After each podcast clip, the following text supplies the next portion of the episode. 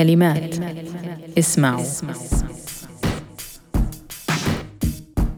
Welcome to Isma3oo, which, for those who don't know, literally means listen up. It's Kalimat Magazine's official podcast. You might remember our last two installments as contributor source mixes, where our writers and staff featured their favorite songs. Now we've decided to do things a little differently. A bit of an introduction if you're not already familiar. If you're a creative person, a designer, a musician, an entrepreneur, and so on, you're involved and Arab identified, we want to talk to you. Kalimat is a space by us, but for everyone. It's a place to highlight Arab production and culture on our own terms. So, listen up.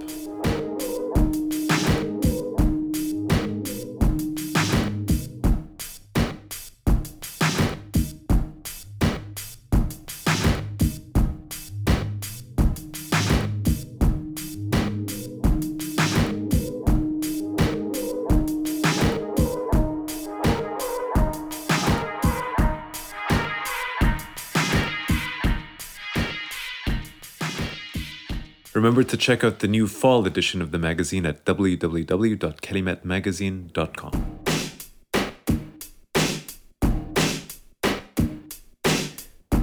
In this edition, we feature a conversation with Halim al-Dabh, the Egyptian composer. Many of you might not be familiar with him, but he's widely considered an important and influential figure in new music. Coming from Egypt to the United States in 1950, he played a role in New York's experimental music scene alongside such figures as Philip Glass, and he's widely regarded as one of the very first electronic music composers. In an early work of his, The Expression of Zaar, considered to be one of the first electronic music pieces ever, he recorded the traditional ceremony with his tape machines and drastically altered it, creating something completely otherworldly with the sound in an attempt to reveal something hidden deep within. Producer and artist Joe Namy, who we had the pleasure to interview in the written version of the magazine, speaks to him about his life and his art.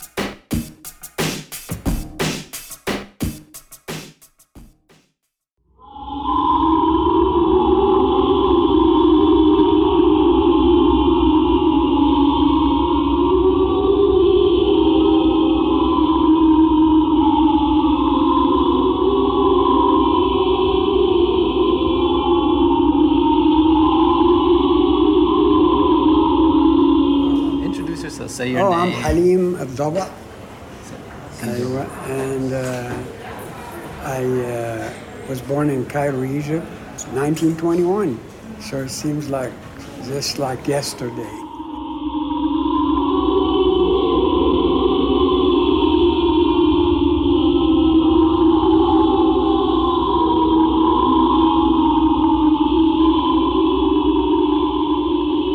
So heteroharmony is a is a way of realizing that two voices that clash can create a unison.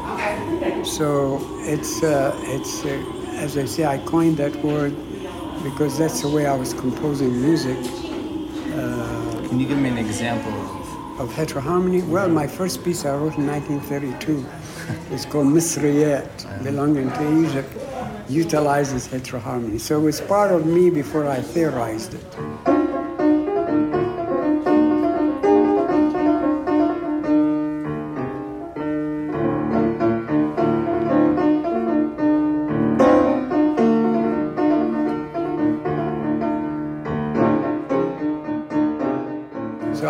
Using it from from the days of uh, 1932. Well, Cairo was was a very active in music, world music, back in the 30s. People don't realize. When I premiered Misriyat, it had that elements. It didn't have. It was like contrary to what is known as chordal progression, when you have a full chord like one, four, five, one back. So here it didn't use any any was the standard harmonization that dominates the, the scene of music.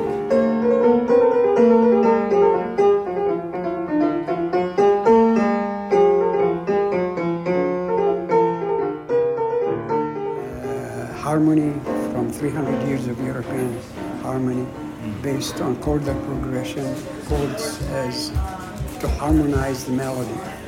And so my, the, the natural element of my doing, which I did it spontaneously, that there is when melody, when voices clash creates another situation, it creates another reality. People use what is called heterophony. Heterophony is, is, is part of heteroharmony, and heterophony is the clashes of voices.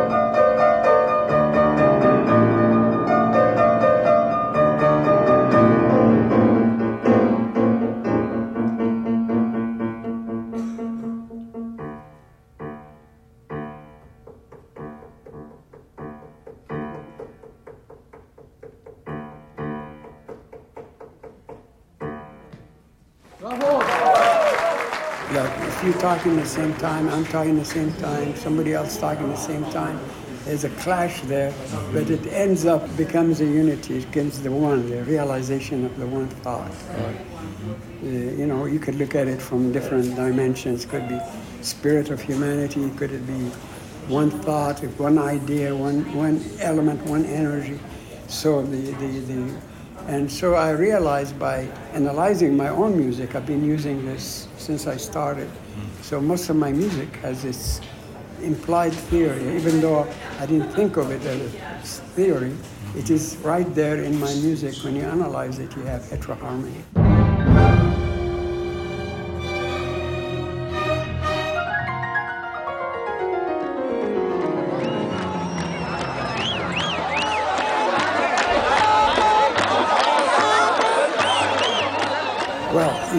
See actually what was using in Egypt and in Tahrir Square. It's, it's an energy which ended up into one, you know, it, it gathered. Mm-hmm. And here I could say it's a cacophony. So he expanded the hetero into cacophony. Cacophony means it's not confusion, it's the massive voice. Every individual is expressing himself.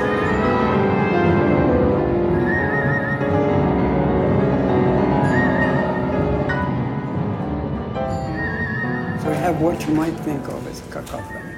And by every individual expressing himself, it, it, uh, it uh, crystallizes itself into an energy, a one energy, which really is a spark. And that spark created the revolution. And so, do you think that the music uh, played a part in, in being able to? Well, they were creating their own music as they shouted, as they screamed, as they spoke, because each one was, was an individual expressing himself.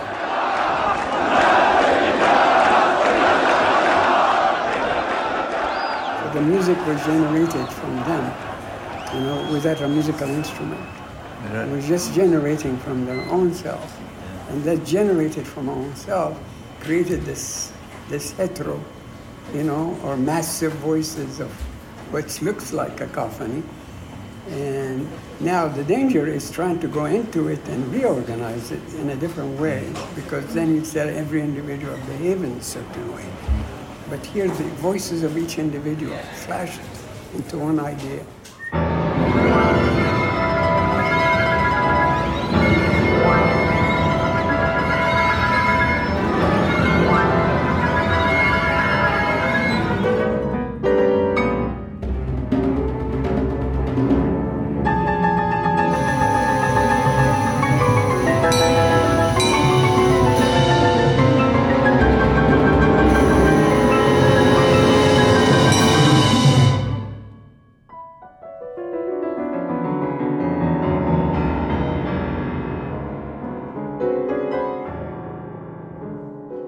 Well, noise, I always thought of noise as the foundation of electronic music. Hmm.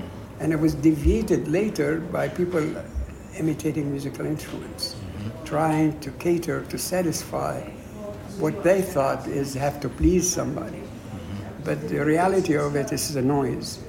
So when I started electronic music, I always worked with noise the noise of people, the noise of their voices, and what I actually felt that is in, inherent in that voice that I was after to bring out.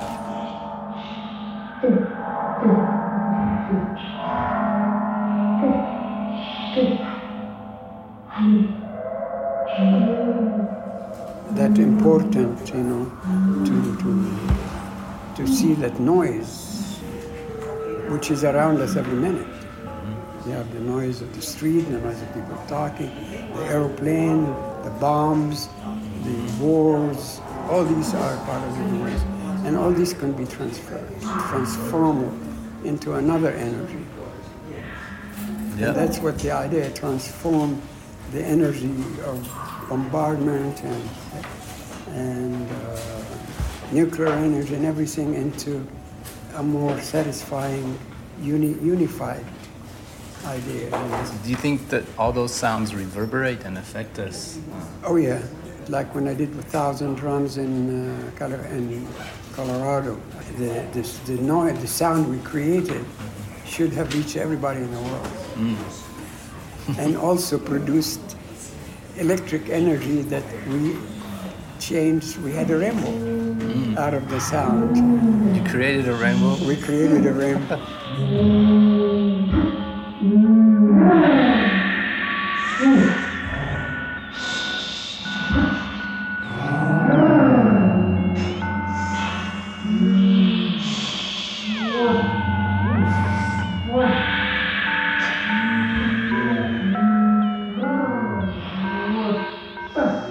your years of um, creating electronic music uh, compositions and all this, has your has your idea behind or your approach to to electronic music changed throughout?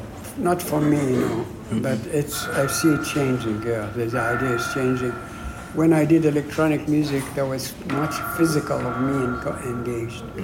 I had to run and change a wall to create reverberation. Had to make a wall change because I need echo. It's physically, so I had to leave the recording room, go to the source where the sound or the impulse come from, and the and change it physically. I had to carry a huge uh, wire recorder, like 17, 18 pounds. so there was so much physical involvement. Me working electronic music. It was performative. Yeah? It was like a performance. Yeah, just putting things together.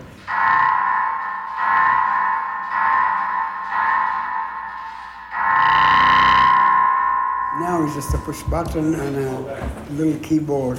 Yeah. which is a whole different. I'm not jumping in, running out of breath like I was doing, Right. struggling to get the pieces together and Uh, eh, changing the voltage and affect the voltage on that, and, and the filtering instruments. And, and if you don't have it, you create an environment to it that the sound has to travel through. Also. So It was much more physical. It's, vis- was very physical.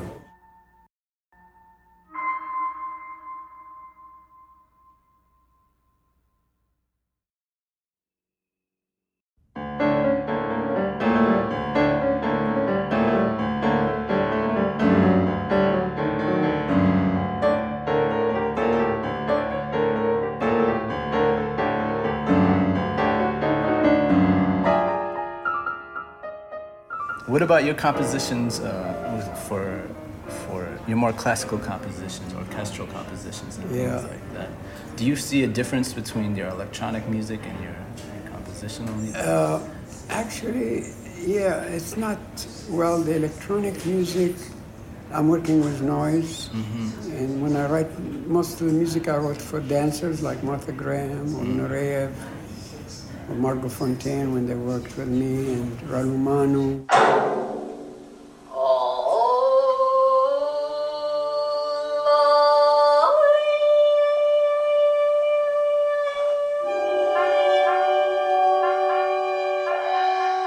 is feeling the energy of those dancers becomes the elements.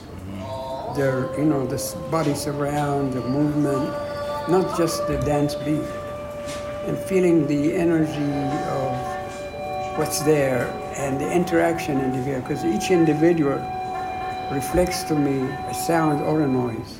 So when I sit, to me, every every, every individual and interact with becomes part of part of my sound, because everybody has vibration. So when I'm working with a group of dancers, every dancer has a vibration to me that I can sense. The whole has a vibration. The instrument I'm using, the surrounding I see, everything is engaged with me. Mm-hmm. So that's basically, it's like electronic, everything, sound is engaged, but here, here I have a different scope. I have human beings' vibrations.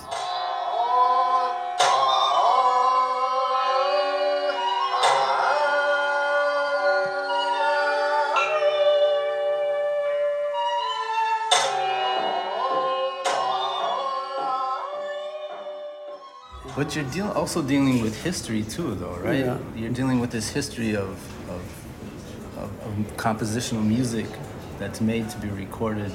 To be recorded, and composed for these types of performances, as opposed to electronic music where there was no precedence. You were creating it. I'm creating it out of the noise that, that I, am, I feel happening with me. So I feel the noise and I'm creating from the noise. Mm-hmm. And the noise that is harsh becomes soft in a way.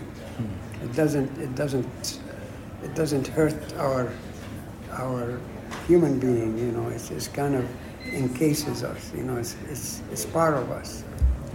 Yeah.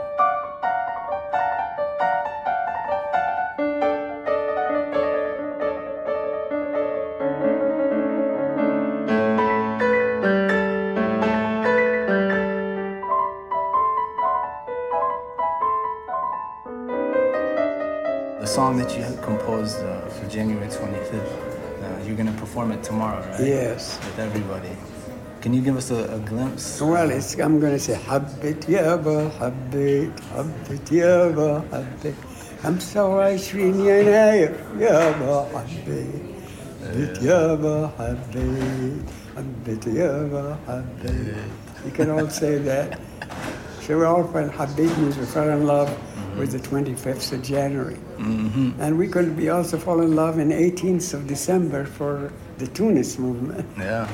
Yeah, so كذا حبيت 8 آه، 18 ديسمبر so Where did that song come about? How did it? the sound Yeah. how does the song they come came How did it come about? When did it? when I decided that Yeah. well I felt the energy of the spark of the revolution happened from one person in a way. Mm. It's that idea that that the basic human being sparks with the idea. You know you come it's all basic on human dignity really. The uprising is is is feeling the human dignity. Suddenly once you feel that human dignity nothing can can control it. Mm-hmm. Because it's it's a, it's a, it's a spark you know and once that spark is released of course you know usually people try to harness that spark back to what it was but mm. and that's usually the danger They couldn't control it this time. yeah they weren't Have you experienced anything like that before in your 90 years? in the 90 years well uh, you mean like the uprising today? And is that it's really incredible. I don't think there was anything like this uprising that happened in egypt and tunis. It's really uh, it's it's a cumulative of all the ages that you really have to be free. You have to rec- recognize human dignity which is part of everybody. There is a basic human dignity to all of us